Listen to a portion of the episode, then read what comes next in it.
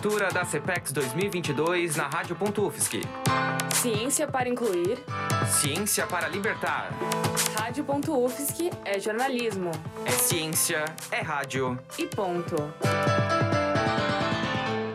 A Terra plana existe? Ouvintes, a gente começa com essa pergunta propositiva para você que está nos ouvindo.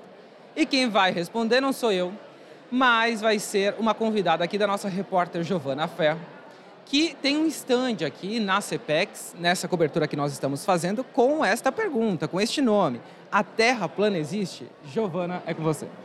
Os participantes do stand têm como objetivo provar matematicamente que a Terra não é plana e exemplificar as influências disto no seu trabalho dentro da universidade. Contamos agora com a presença da Flávia, coordenadora de atividades do GTSIG em Engenharia Civil, e, um, e uma das participantes do stand para falar um pouco mais sobre o projeto. Boa tarde, Flávia. Como surgiu a ideia do stand? Primeiramente, boa tarde. A ideia surgiu a partir do momento em que, no contexto atual, tem muitas pessoas é, é, disseminando informação que a Terra é plana e dentro do contexto de engenharia e de demais aplicações, a gente já conhece que a Terra não é. E se ela fosse plana, a gente não teria as aplicações que a gente tem hoje, né? Então, o objetivo do stand realmente é provar que a Terra não é plana e por isso a gente consegue fazer o desempenho do trabalho que a gente faz hoje. Na sua opinião, qual a importância de provar que a Terra não é plana no contexto atual? Ainda mais quando há a presença de muitos terraplanistas e pessoas que não acreditam na ciência.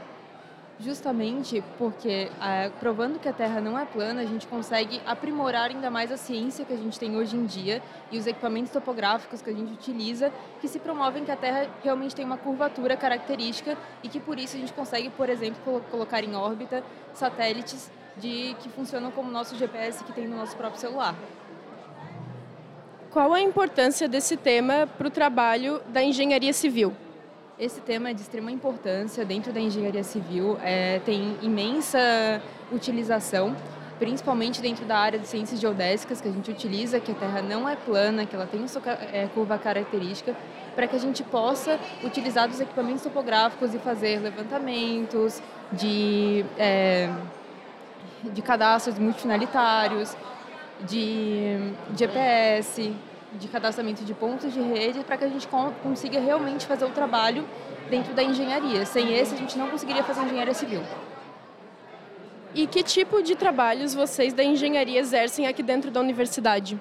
Nosso grupo de trabalho em sistemas de informações geográficas, por exemplo, utiliza de equipamentos topográficos para fazer cadastramentos de rede, por exemplo, rede elétrica, rede lógica e rede de drenagem, para que futuras obras dentro da universidade não sofram influência. Se tem um cabo de rede elétrica, por exemplo, e a gente sabe por onde ele passa, não há o rompimento desse cabo se souberem o, o caminhamento dessa rede. E aí os prédios adjacentes não ficam sem energia elétrica e, ou energia uh, ou rede lógica, no caso sem internet, e que não causa mal para a população.